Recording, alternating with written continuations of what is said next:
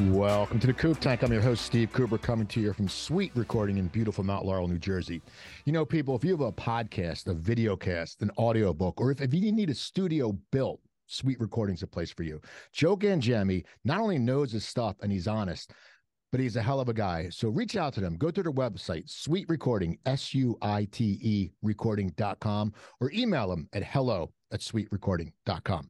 Anyway, this is the uh, first the first revamped episode of The Coop Tank, and what I'm going to do every week is I'm going to bring in three of my esteemed, I guess you could say esteemed colleagues who uh, are good people, and they know their stuff. And we're going to talk about the business world. We're going to take it wherever it goes. We'll talk about some topics that some people don't talk about, but that's about it. And my guest today, it's funny, I just got them together because I like them all, and then I noticed that each of their initials or names are in their company name. And I said, that's that's a coincidence. So I know this is going to be a good show. And uh, my first guest, he's going to tell us a little about himself, is John Cruice from John Cruice Photography. Uh, thanks, Steve. Yeah, I'm John Cruice with John Cruice Photography. I am a boutique portrait photographer. And what I do is I create signature wall pieces or custom albums for families, pets, high school seniors. I like to convert stories into images that they can have forever. All right. Uh, my next guest is, uh, believe it or not, she's a, she's a big heavy metal fan. And uh, my guest is uh, Kirsten Toler from K M T, her initials, Consulting. How about that? Hi, I'm Kirsten Toler. I'm a C P A. Um, our C P A firm, K M T Consulting, is a boutique C P A firm. We work with small to mid-sized businesses, individuals, usually people that are just starting their businesses. Um, I've been a C P A for over twenty-five years. Absolutely love the work that I do. And we just came off of tax season, so I'm feeling a lot more relaxed than I normally am. All right. And my final guest is, uh, man, he's a powerhouse lawyer. He's actually helped my wife out with a legal situation, and he uh, shredded the opponents. Like, Kirsten, you're like shredded like a guitar. He shredded the I could opponent. Play guitar. And he's uh, from K D Law Group, Mister Kevin Diduch. Hey, everybody. Kevin Diduch from K D Law, the owner and principal attorney here in Haddonfield, New Jersey. Uh, K D Law is a comprehensive real estate law firm. We specialize in everything from residential to commercial transactions, land use, zoning, litigation, and just really happy to be here. And witty retorts. We specialize in witty retorts as well. So. That's what we need. That's what we need. Anyway, so I want to start off with... I mean, anyone can talk when you want. And the question for me, I, I want to ask you is, you all have gone out on your own, okay? You all had successful careers with other companies. I want to find out why, why you went out on your own. Was there a certain reason, or were you just tired of the bullshit, or or why did you go out on your own? Who wants to start? We're going to draw straws? We, all had, we all had so much fun doing it, right? Okay. Go ahead, take it away, Kevin.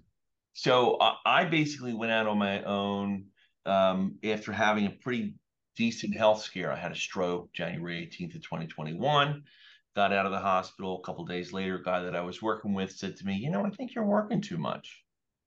And I said, wow, that's probably the most captain obvious thing that I've heard in a long time. Uh, yes, I am working too much. And yes, I'm giving too much of what I'm doing to you. So I'm going to go ahead and do it for myself. And with the encouragement of great friends, Kirsten was a big part of that journey going into uh, opening up the firm. And it's just been gravy ever since, right? Every day is a bucket of rainbows. It's funny. I know, Kevin, because you, I remember when you were going out on your own. I remember meeting you in, in, a, in a Zoom meeting, and you were still with your old company, and we had talked about that. Now, Kirsten, you worked with the firm for a long time, I believe. What made you go out on your own? Um, kind of, I did certainly didn't have a health scare. Uh, God bless you, Kevin. Um, and I do remember that time in your life. And as, as your friend, I was obviously very concerned about you. Um, but I'm very glad to see that your witty retorts are still very healthy and good. Um, so my, my story is a little different, um, but because I've been doing this for so long, I had a couple opportunities in my career um, to kind of jump out on my own. But what really kind of clinched it for me was the last firm that I was at. Um, I had entered that firm. It was the first time I had ever had to bring my book with me. So I've I've been doing this on my own. I'll call it my side chick for like eighteen years at that point. And I I loved it. I loved the work. But when I joined that firm, the idea was that I would path to partner. And because of my soft skills and, you know, just I'm I'm not really that typical C P A, right? So two or three years into my tenure with this firm, the firm was growing and my clients were no longer desirable. And all of a sudden it's like Sophie's choice. So which clients stay, which clients go. And in twenty twenty, I actually had the opportunity to carve out a piece of my book, and I had still had my L L C, never got rid of it. Um, and so a woman that's worked with me for a long time, she handled the heavy lifting of the prep. I had to review and sign the returns, but it was sort of the beginning of the end. And then as I'm kind of going through the COVID days, I'm like the only person I really knew of in my firm, with the exception of maybe a handful of other people, that were doing any kind of Zoom networking. Nobody, it was, it was just, I just saw more and more, I was a total fish out of water. Um, and so I had a very frank conversation with the managing partner of the Philadelphia office. That's where I had worked for this firm uh, when I left. And she basically told me, she said, look, I see you. I see what you're doing. I see you bringing in business. I see you with the staff. She's like, and if you ever wanted to go out on your own again, I would deny, deny, deny to H R, but I would absolutely help you. And that was a moment for me, because I was like, wait a minute. Yeah, what I'm feeling was not false. So in November of twenty twenty, I transitioned from that firm to my L L C full-time. And there was a lot of negotiation with clients. I mean, um, most in professional service, I don't know if it's as crazy with attorneys, maybe because you guys can spit the lingo back to each other and, you know, make all kinds of like veiled, amazing legal, you know, legal threats. Right. Um, but I had to navigate that, and it was painful. Um, but I did it. I did it. And I've never been happier. Never. It's funny. Happier. It's funny because both you and Kevin were in the same field. Now, John, you yeah. left, you're left your field to go in photography. You wasn't like, you were like a commercial photographer. You were like an architect or something. What, what was your, what was your yeah, path? No, yeah. I, I took, I took, I did not take that path at all. So he's got a happy story, the jerk. Go ahead. Tell him. Go ahead. No, I have, um, so I have two bachelor's degrees, one in business, one in architecture. Um, I spent twenty years actually at Vanguard, the um, investment management company. I started out there just because I needed a job, and I was like, so I did problem resolution. I became a statistical analyst. I was doing um, process improvement. Then I did investor behavior. I built the, helped build the uh, financial planning product. Um, and then I went back to finish my architecture degree. That was my original major because um, I, I missed creative. I wanted to go make buildings. Um, so I was doing that at night at Drexel. And then the financial collapse happened, and all of my architect friends were laid off, and none of them would get jobs. And they were like, why are you even thinking about coming into this field at this point? Um, so a friend of mine was uh, a web design manager over on the four oh one K side. And he said, come do user experience design. Like, I don't know anything about web design. And he's like, it's architecture with a different building material. Do that here. And so that's what I ended up doing for like another ten years. I worked in various user experience design um, projects. I was put on special projects, like different things, because I was kind of like that jack of all trades um, person.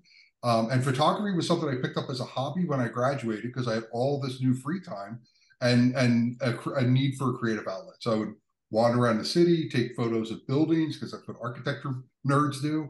And then I started taking street scenes with people in it. And then I started to get some traction on Instagram. I met some people, started doing portraits. And in portraits was the first time it felt like a design process, because I'm talking with an individual, I'm interviewing them about who they are, and then I can translate that into a singular image. And so I was working on a project that was like rounding up the need for me. So I was talking to my manager about the next opportunity, and everything felt like a retread. And I just said to him, I think I'm just going to quit. And he's like, what? I said, I think I'm just going to go do this photography thing. I've, I've gotten some inquiries. I've gotten some published in some magazines. I got like a little bit here. So I think I'm just going to go do that. And I remember my buddy, who was that design manager, originally pulled me over to that side at the time. Um, he and I had like, he and I had drinks after work one night, and he said, you know what it is? Cause so I'm a single guy with no kids. And he's like, you don't have any inherent problems in your life. So you're just going to create your own. And he's like, so, so what I did was, oh, you know, I, I walked away from twenty years. And um, in March of nineteen, I started my photography company, and, you know, knock on wood, we're still, we're still going. So that was a name for my kids, actually. Inherent problems, inherent problem one, inherent problem two. Yeah. Now, now you guys all have your businesses. Okay. We all go on LinkedIn, and I, I've noticed there's a, lately, there, well, maybe in the last, since the pandemic, there's a rash of people who are just full of shit. Okay, they're they're self-proclaimed experts. They're they they all think they can start a business, and and some people don't know what it takes to start a business. You know, it takes more than networking. It takes more than you know just you know saying, "Hey, I started a business." It's a lot of work. So, like for you, Kirsten, what was what were some of the? I mean, you came with a book already, so you had a client base. But what were some of the hard things when you sit there and all of a sudden you know you're not getting definite check, or you know you're not sitting there getting this? What were some of the problems you ran into in the beginning? So the first year out, um, I, so I'd worked for really big firms in the past. I'd worked in corporate. I did consulting, right? So I had this this bandwidth of, you know, kind of what you know. And then having worked with a lot of businesses, right, especially smaller businesses just starting, you realize like, well, here's the things that you don't know you don't know. So the first year that I'm in business, I'm, I called it my, my year of grace, because there was a ton that I knew, but I didn't know how to implement it. I knew I needed this, but I couldn't figure out how to do it effectively. And I got it done, but it was like a duck on a pond. The second year, I called it my year of discovery, because that was the year I was like, holy shit, I need an I T group. I need an administrative, dedicated administrative person. Like all the stuff that I kind of see and, and, you know, advise clients about, it was like, you know, look in the mirror, like that you need to do this. Hello, wake up. So for me, it wasn't so much, um, it wasn't difficult, because I knew I knew what had to do. It was the it was the implementation of the things to get them to the point where, at, in some instances, I knew too much. I knew what I wanted it to look like, but it was like, well, how how do I get it there?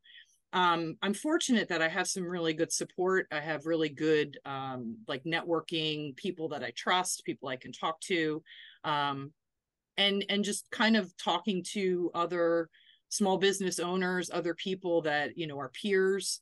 Um, you know, everybody struggles with the same thing. It's trying to figure out how to take what you've designed this business around and make that your focus.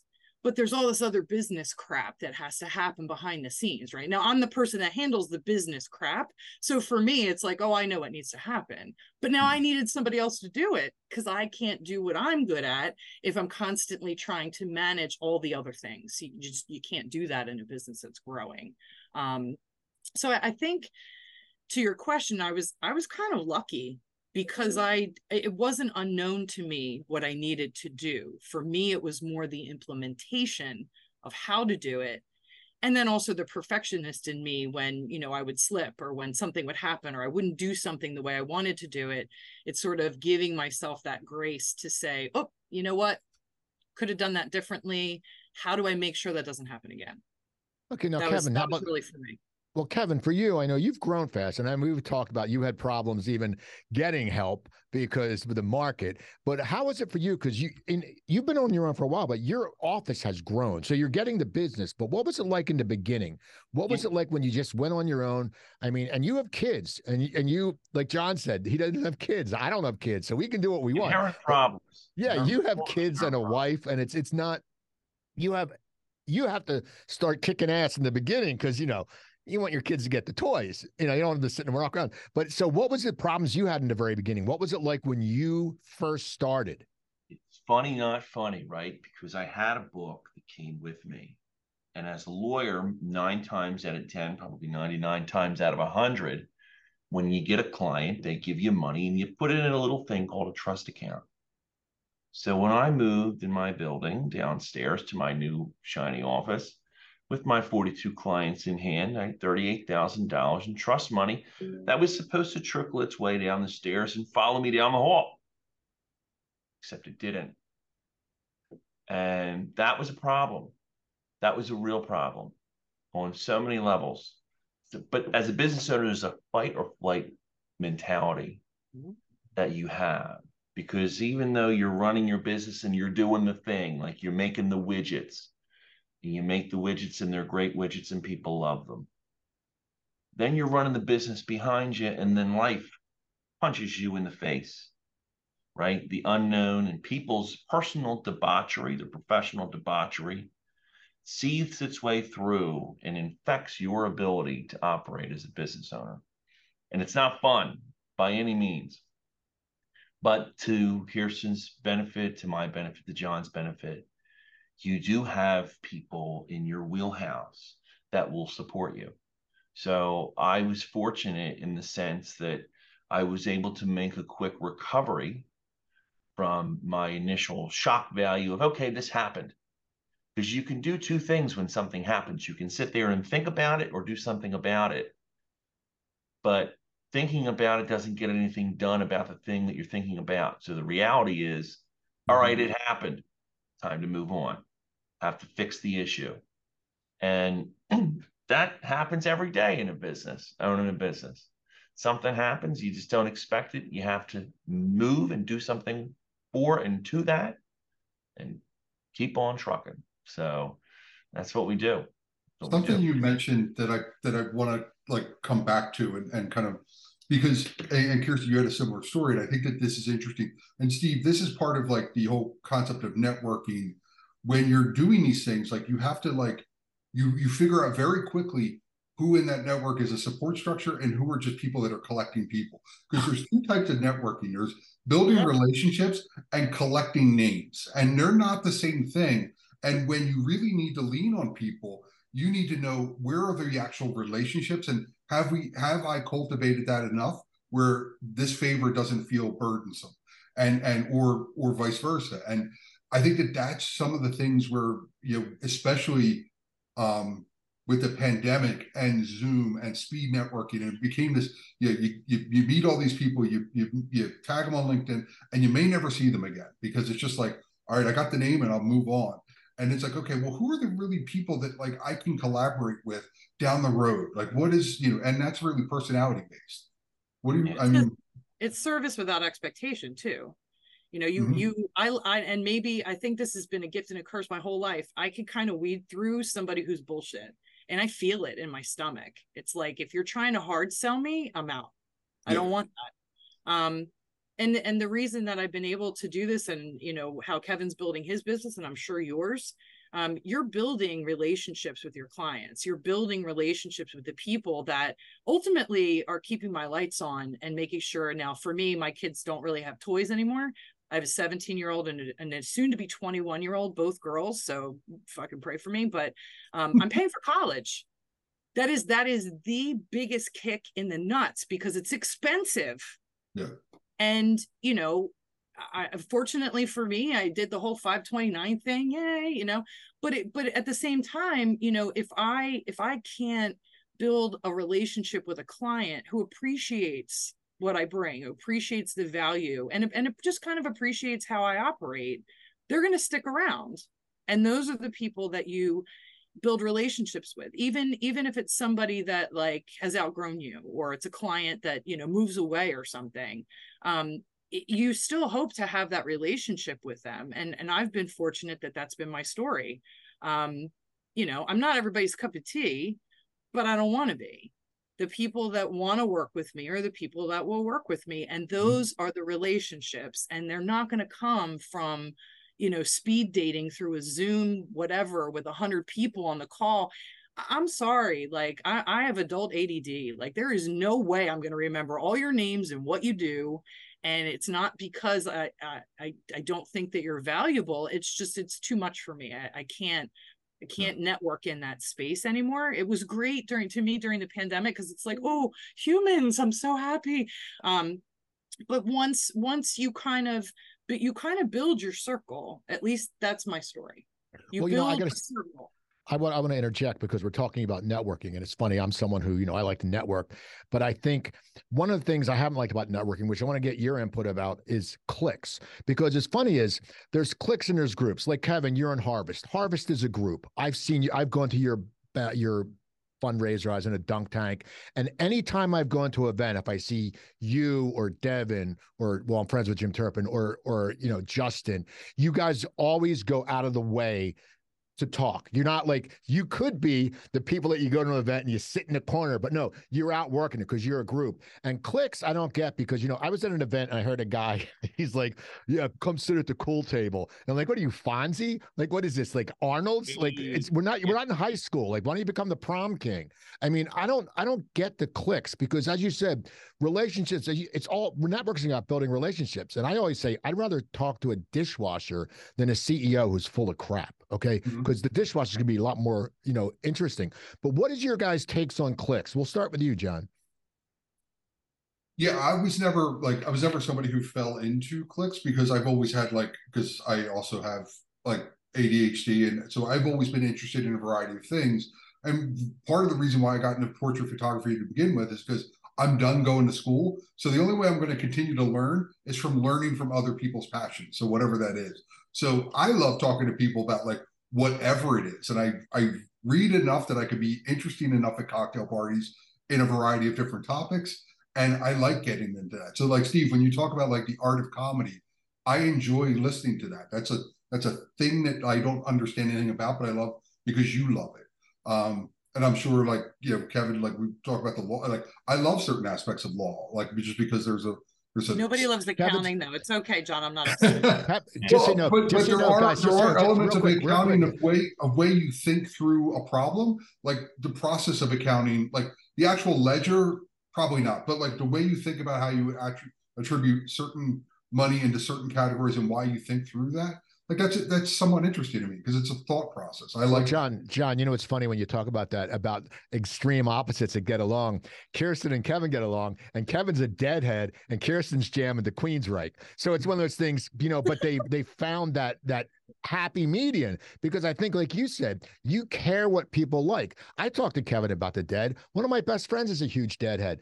Have I been to a dead shed? No. Do I smoke pot? No, I used to, but I had a bad, I got really stoned in California and it was really strong. And I had to call my friend to drive me three blocks home. So I don't smoke anymore. I said, that's it. Never again. But Kevin told me about how he became a deadhead, and that interests me. And I think that's yeah. important. But then you go to see these clicks, back to clicks, and, and they're always talking to the same people. So how are you getting any business? I mean, what do you think about that, Kevin? You're not getting business. No. It, it, that's the point. Like, honestly, I have been involved in a number of networking groups, and it takes me a little bit of time, maybe longer time than others, but eventually you will figure out who's there just to ignore their wives and kids. You see it.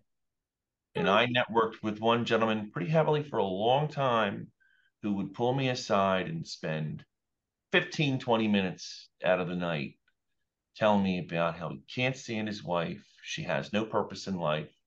She needs to find something to do. And I'm like, this is your, this, like, you're here with me to make money for them. Mm-hmm. It's not all like that, though. Not everybody, like has their shit. Not everybody has their shit together. That's the truth. Yeah. And some people are there literally to get the free drinks and sit and mingle, or what they consider networking. Really is just avoidance. I'm there to make a connection, say hello, say, hey, what's going on? And get the fuck out. So I can go home and read the bedtime story to my kids. That's what I'm, I'm, I ain't there for the drinks. I'm there for the money. And if, honestly, I walk into a lot of rooms. If I'm not making money in that room, going to make money, going there to pick up money, or going to talk to somebody about something that's going to make me money, I ain't there. It's just the truth. Time's too valuable. Okay. Well, how about, how about you, Kirsten? What's your take on that? Because, you know, you also do network a lot. And I know, I know you during tax season, you disappear because that's your, that's your gravy season. So yep. Some people though, even though when they don't have business, you can always tell if an accountant is doing well or not. Because if tax season, if they're out networking, they're not doing well, because you should be sitting there buried saying, I'm working sixteen, eighteen hours. I'm like hours. a gazillionaire then, because I am never out networking during tax season. And and that was something that for a while I almost felt like I do apologize for, um, mm-hmm. because, you know, there there is there is that that feeling of, you know, um, if I'm not out there, I'm, I'm you know, I'm irrelevant, I'm not visible. Eh. I have enough folks. I'm, I'm fortunate enough. I have enough folks that know me, and that's really all I I want is to to know somebody and have them know me. And then if they know me, then, you know, they'll, they'll send people my way and I can do the same. Um, so clicks are funny. And I'm just going to, to take the gender role here. Um, notoriously, clicks are very, like, especially in high school, like girl clicks are disastrous, right? Um, I, I apparently, through the magic of Facebook over the years, people would come out of the woodwork and friend me, right? And I'm thinking, I never fucking liked you in high school. Why are you reaching out to me now? Because they want you to buy some, uh, you know, essential oil. Yeah. Oh, can you send me your Cash App? Like, what? Who are you? Um, but but for me, it was it became relevant um, because people would tell me, you know, you kind of got along with everybody. Oh, so I guess I wasn't cliquey. That's a good thing. Especially when you're a teenager, you don't know who the hell you are, right? You're just kind of bouncing around, you know, at least for me. Um, but at the end of the day, there's no, like, to me, if I can, sm I can smell somebody cliquey a mile away also, and I just don't want to be around that. That energy is nasty. And also too, I don't want to be in a little tiny group where people are, like, you know, talking amongst themselves in any situation that I'm in, let alone, and if I'm paying to be at a networking event, much like Kevin, I better be making some quan when I'm in that in that room, or why did I invest this money in and my time, notably my time in doing this, if I'm just going to be pulled into a corner and have, you know, people people talk at me for forty-five minutes, I've accomplished nothing. So I, I definitely have seen that in some of the, and, and I'll, I, def, I think it's rampant on Facebook. I mean, I don't, I don't know, maybe Steve, this is why you brought it up, but um, you can just see, like, different events that are posted and you're seeing the same people at the same events and the same people are posing together at the same events. And me personally, I see that and I'm like, I'm not fucking going to that event. See, you know, it's oh, funny. No, I'm not it's going to that event. It's funny you say that because, and we'll get your opinion in a second, John. It's funny you see that because people notice that. It's just like people notice when people over like. There's such, like, I know, like, on Facebook, a lot of comics I know, very good friends with Rich Shiner, great comic. We text back and forth, but people, because he's this legendary guy, will like his shit or make comments just because they're like, ooh, I made a comment, you know, on this guy's post. And you see that on LinkedIn when you sit there and go, you, there's one thing to support people. We all need to support people. But when you're liking every goddamn thing, like when you're saying, oh yeah, I went to the proctologist and you give like that love sign, there's a problem with that. Like you should not be doing that. It's, I'm first of all, I should be posting about going to the proctologist on LinkedIn, but it's just one of those things. No one's done that, Kirsten. You're rolling your eye. No one, I haven't seen anyone post. I'm joking. I'm, I'm gonna I'm gonna scroll it now. I'm looking for the ass doc. That's what's but gonna happen now, next. I'm yeah. totally going in for that. Yep. Now, John, John, what's your take on, on clicks? Because you're you know well, I, well, I was just gonna say about like the LinkedIn, like the ones that crack me up are like the ones that are pseudo. Like I was on my way to a job interview and I saw a dog on the side of the road. So I decided to take the dog to the vet as and I missed the interview. I got a call back the next day. I go in for the interview, surprise, and it's the dog. And it's just like, you know, like you know, it's like those like totally made up narratives. And then everybody's like, oh, that's such great insight. I'm like, I, I don't know what you guys are reading, but yeah, I think, I think clicks are weird. Like there's a, it's, there's a fine line, right? There, there are, there, there's your circle of people who you, like we were talking about before, you've built relationships with, you have a level of trust with them.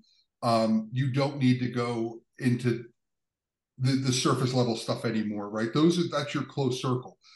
Like the clicks feel like it's pretending to be that in public rather than like actual relationships. It's, it's the illusion of relationships rather. So either be out meeting new people or be somewhere else cultivating that relationship, go to dinner with a friend, like, as opposed to like, you know, being at the networking event with them, because you're not, if you're just going to be together, just go somewhere else and do that and actually have a nice time. Uh, you know, but I think clicks are like the illusion of relationship, and I think that it's flimsy. Yeah, I want to I want to start with Kevin with this because I, I'll start. But what bothers you about social media? And the one thing I've noticed is I hate the humble brag.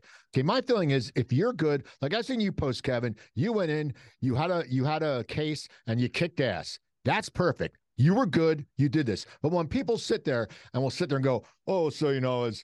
I was walking down the street, like John said, to the dog. And then they sit there and they have a certain reason, like, oh, you know, I happen to be driving my car and I needed gas. Gas is so high because I was going on my way to pick up a million dollar check from a client I got. And they beat around the bush and just saying, hey, I'm good. Like I say, I'm a good interviewer. Okay. I know that. I'm not going to sit there and go, I'm not. I'm not going to say, well, I was watching this person. He said, oh, it's a great interview. No, I'm good. Just like you are all good at what you do. That's one thing that p- pisses me off about social media. And it's happening more now. I mean, people are just getting more full of themselves. But I want to know Kevin, because I know Kevin will gladly speak his mind. And that's what I love about him. What pisses you off about some things that people put on LinkedIn or social media? What, what bothers you? I'm glad you conditioned that. Right, and made it specific as to a thing, because uh, we'd be here for a while.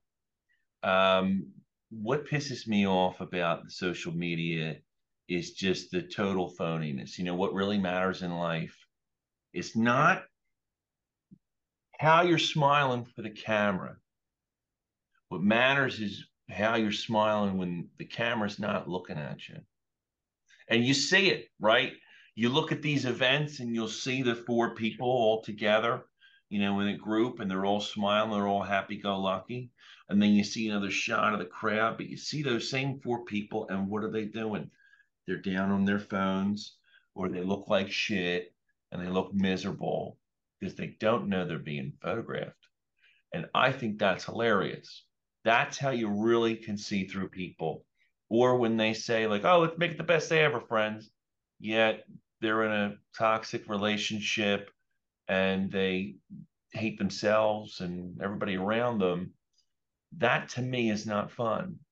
I'm out with my boo thang. Yeah, oh, well, your boo thang and you were in couples therapy, and that's why you're out with your boo thang, because your boo thang and you thang were told by your therapist to go out thang. So as far as I'm concerned, like, that's phony shit that doesn't go very far with me. Um, and I don't need to put my stuff on social media to prove that it exists. Well, I learned one thing. Actually, I don't know. What the hell is a boo thang? I've never heard the term fucking boo thang. Find out. It just a boo thang. That's that's a new term. We're gonna. It's, I'm gonna get a, a shirt. It's that... a term. It's a term of urban endearment for your significant other. Well, I've heard I'm with boo or my but boo thang. That makes no sense. I'm gonna get a shirt. That's as well. I'm not gonna get into the John because Kirsten uses that word. That's a word I fucking hate. The worst word ever, ever, ever. And if you play words with friends and you put John, it doesn't pop up. It is not a word. Why don't we Correct. Just sit there and say, and you know what, uh, coleslaw. Hey, man, hey, Kirsten, your hairdo. It's coleslaw. It's the same thing as saying John. It's bullshit. Anyway, what do you dislike about social media? Now that I'm all irritated about John, uh, what do you dislike? And I can't believe you use that. You're over forty. You're not allowed to use it when you're over forty. That's like saying, hey, now, I'm hey, over forty. I grew, I grew up with no, I'm, not age, I'm over. I'm over. I'm over fifty, and I will never say that's how I roll. No, because you yeah, don't I, say that when you're over fifty, Kevin. But you're I grew up with it. You that, can that's say a, that's, that's part of my vernacular now. No, no. Yeah, okay. I mean, Kirsten. I don't use use like like the you know the whole Philly use is not a thing. Okay, um, well, that, that, John stop. just makes me smile. John okay, me well that's good. So what's your what's your non-John about social media? I guess because John would be a good thing. What's your John anti-John? Has so many connotations. We, we're not even going to go there because I, I, you know, you're the host and I certainly don't want to piss you off. Um, so for me, social media started out as like kind of a connective space because you know I was in the beginnings of Facebook, right? Because you know I am over forty. Um, to me, social media, I use it as a scrapbook. So I kind of, if I post something on social media, it's because it's meaningful to me. I'm talking personal social media, but if we want to go business social media. That's where I'm going to go. Business. What pisses you off okay. about business social media? The disingenuousness. Um, the, the, Kevin hit it uh, for me uh, right on the head. Um, because I do. I see, I, I know some of these folks posting things and I read their stuff and it's literally an eye roll. I'm like, are you fucking kidding? You are so full of shit. Um. In in all honesty, though, I, I sort of, I, I just don't, I, I don't pay attention to it. I don't waste the energy in being irritated by it because to me, it's it's a reflection of the person posting and not necessarily my my use of the social media. Um, I always have the choice to scroll right by it. Um, but yeah, it just, a, a lot of it, uh, I feel, has grown very disingenuous because there's people, there's people out there that tote authenticity. Oh, I'm so authentic. I'm so mm-hmm. real. You know, keeping it real. Am I allowed to say that? Keeping it, I'm just keeping it real. You can say that. But are but are you really keeping it real? Yeah. Because okay. I saw you two weeks ago. You are about as fucked up as a soup sandwich, and you and yet you're keeping it. The real for you right now should not be posted on social media. The other side of that coin, though, to play devil's advocate, is if somebody truly is having like a fucked up time in life, maybe their therapy is posting positive things on social media, or they're trying to fake it till they make it. You know, human, human to human, maybe that, maybe that's their misguided. And I say misguided because to me personally, if you've got shit going on, you talk to people you trust, and anybody else is none of their business. Okay. But you know, that's, that's, I just feels fake. It feels very fake to me. And, and you actually, you gave me another word I hadn't heard, soup sandwich. I never heard the word soup sandwich. I, that's I like from my that Southern word. Husband, actually my Southern father-in-law. It was one of his famous sayings was, uh, that's about as fucked up as a soup sandwich. All right, and you can have it for supper, right, Kevin? Supper. I've never heard uh, supper. Now, John, what what do you hate about it? Because you have to use it too, because your photography, and once again, you know, people. But what what do you dislike yeah, and about I was social a, media? You know, like Kirsten, I, I was a you know, I was an early Facebook user. I was a very early Twitter user. Um, I dabbled in Snapchat. I you know, I have been on just about every platform. I had a MySpace account at one point, right? So the pivot from personal to business, yeah, you know, there's mine still has a lot of overlap in it. Um, what drives me bananas is that because there has been reward systems for expertise, and people are filling spaces that they do not have expertise in, right? And and it is pontificating for the sake of I now have a platform. And back when you know.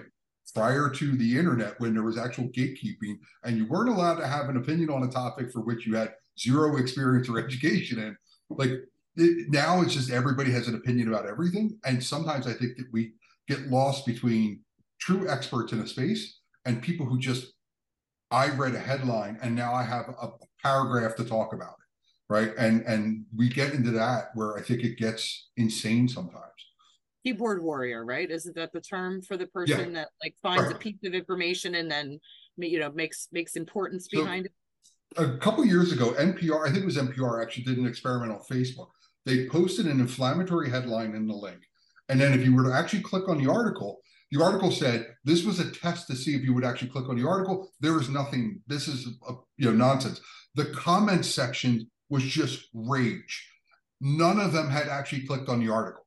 Like they read the headline and they immediately had an opinion on it. And you see that not only in like personal, you know, like real hot button topic in, in like politics and, and things like that, but you start to see it in business circles of like, you know, um, cryptocurrency, and which is a, it is a really complex place, but you have event, you know, event, uh, evangelists about it. And it's like, yeah, well, it's because you don't understand. Well, I don't think you will understand. Like, it's not like you coded Bitcoin. And and you get into these spaces of like, people aren't curious anymore. They need to have an opinion because that's what, as opposed to asking, hey, I'd love to learn more about this. They have an opinion about it immediately. And then they, they double down. And it's funny, John, it, it's funny you say that because I, I saw someone share, and if you're not familiar, Babylon Bee. Babylon Bee is like The Onion. Okay, it's a satirical paper. And I saw someone share this guy who's really political, nice guy, but he's just overboard political. And he shared this because he actually thought it was real. And all his friends scurried out of the woodwork and are yelling. And I sent him a message. I said, dude, it's satire. Like, don't do your research, because people don't do research. I'm not going to talk about law. I'm not going to talk about accounting. I'm not, only thing I talk about photography is, if you're ever getting someone take a picture of you, make sure they're under thirty, because most of the time you're going to get a picture with a thumb in it, or it's going to be like crooked. You know, you give it to a thirty-year-old, give it, give your camera to an eighteen-year-old, you're getting the best fucking picture you ever had in your life. Like, you you can frame that shit. But I, I went to a concert, and my buddy gave it to this old guy, and I'm like, don't give it to him. Oh, oh, oh. So he gets it. There's five of us. Picture comes back, thumb right in it. I said, I told you, dude, and I'm not getting another picture just on principle. Anyway, so I'm going to wrap this your camera to Michael J. Fox and expecting a clear oh, come picture. on now. Michael yeah. J. Fox is, you could do that joke years ago. Don't make, you know, at least say Audrey Hepburn. She's dead. But uh, anyway, I'm going to I'm going to wrap this up. I want to I want I want you to give advice, each of you, I'm going to run, and give sincere advice to people who are, are, are starting their business and, and what keeps you going. So we're going to start with you, Kevin. You know, what's some advice and what keeps you going? Because you're going to hit, you're going to hit down spots. What keeps you rallying? Realize that people don't give a shit.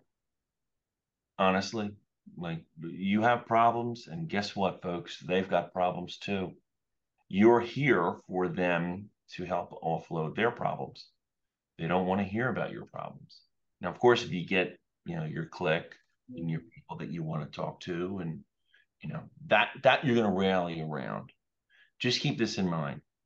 Every human being is made with one pizza in their hand of eight slices. One slice of pizza feeds another person.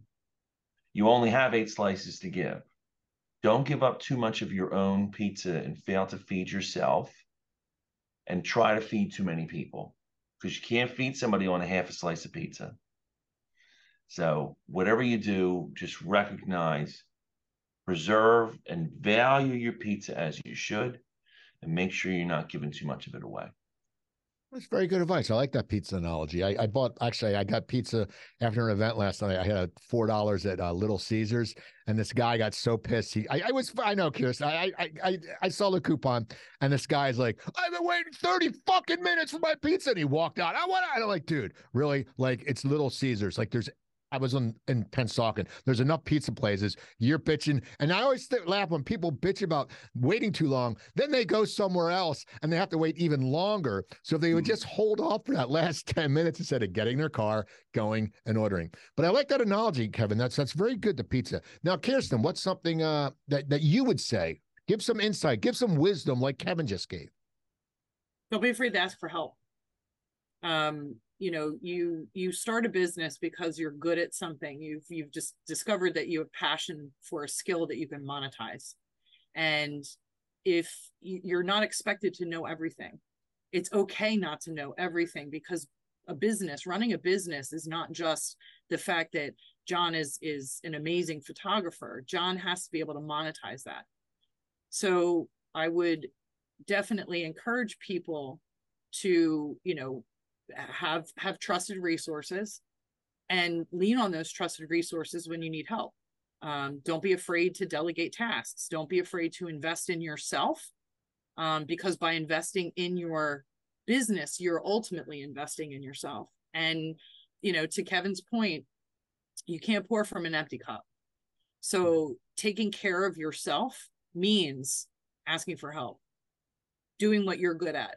When you figure out how to get all that to flow, and it doesn't happen overnight, you know, anybody who runs a business knows that there's going to be periods where you're, where you run into a hiccup or something happens or something unforeseen. Could be health, could be family, could be, you know, whatever. Um, just make sure that, make sure that you realize that you can ask for help. Okay. And how about, how about you, John? What's, what's your insight? Mine is um is a little bit different, but it kind of falls along the same lines. It's remembering your why. Why are you doing this? Because like, you know, you could do other stuff. Like, I mean, for me, like I have I have a weird background of skill sets that I could go do some. So when things aren't going well, I have to go back to remember, why did I decide to do this in the first place? And use that as my as my anchor to come back to, because you know, you're going to drift back and forth, and you just want to stay somewhere in that middle. And so like, that's an important thing that you need to know when you're starting a business. Like, why am I doing this? And why would somebody want me to do this?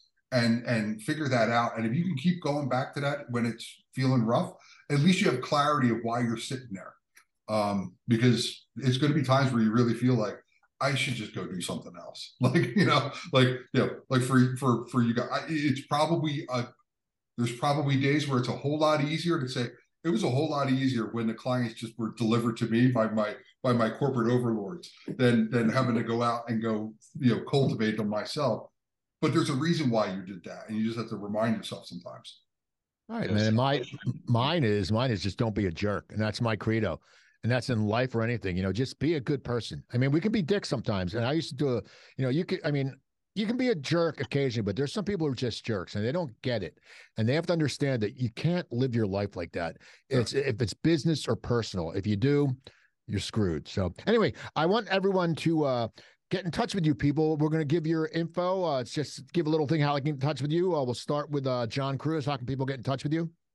So uh, my website is john cruice dot com. My Instagram, if you want to follow along with some of my um, photography stuff, is John underscore Cruise. Okay. Kirsten? Uh, my website's the best, um, and there's links to all the social media presence that we have. So my website is K M T Consulting L L C dot com. All one. And how about you, Kevin? My site's K D Law Group L L C dot com. You can find me on all social media platforms, K D Law, Kevin Diduch, and uh, that's where we are. And people, you can go to the coop tank dot podbean dot com to find all the episodes. This will be on YouTube. We're going to start a new YouTube channel with a new show. It's going to be The Coop Tank, if they if it's available, because with my other podcast, cooper talk dot com was missing, so I had to go to cooper talk dot net, which uh, it's all right. And so people do uh, check that out. Also, don't forget, look at go to Suite Recording, S U T I.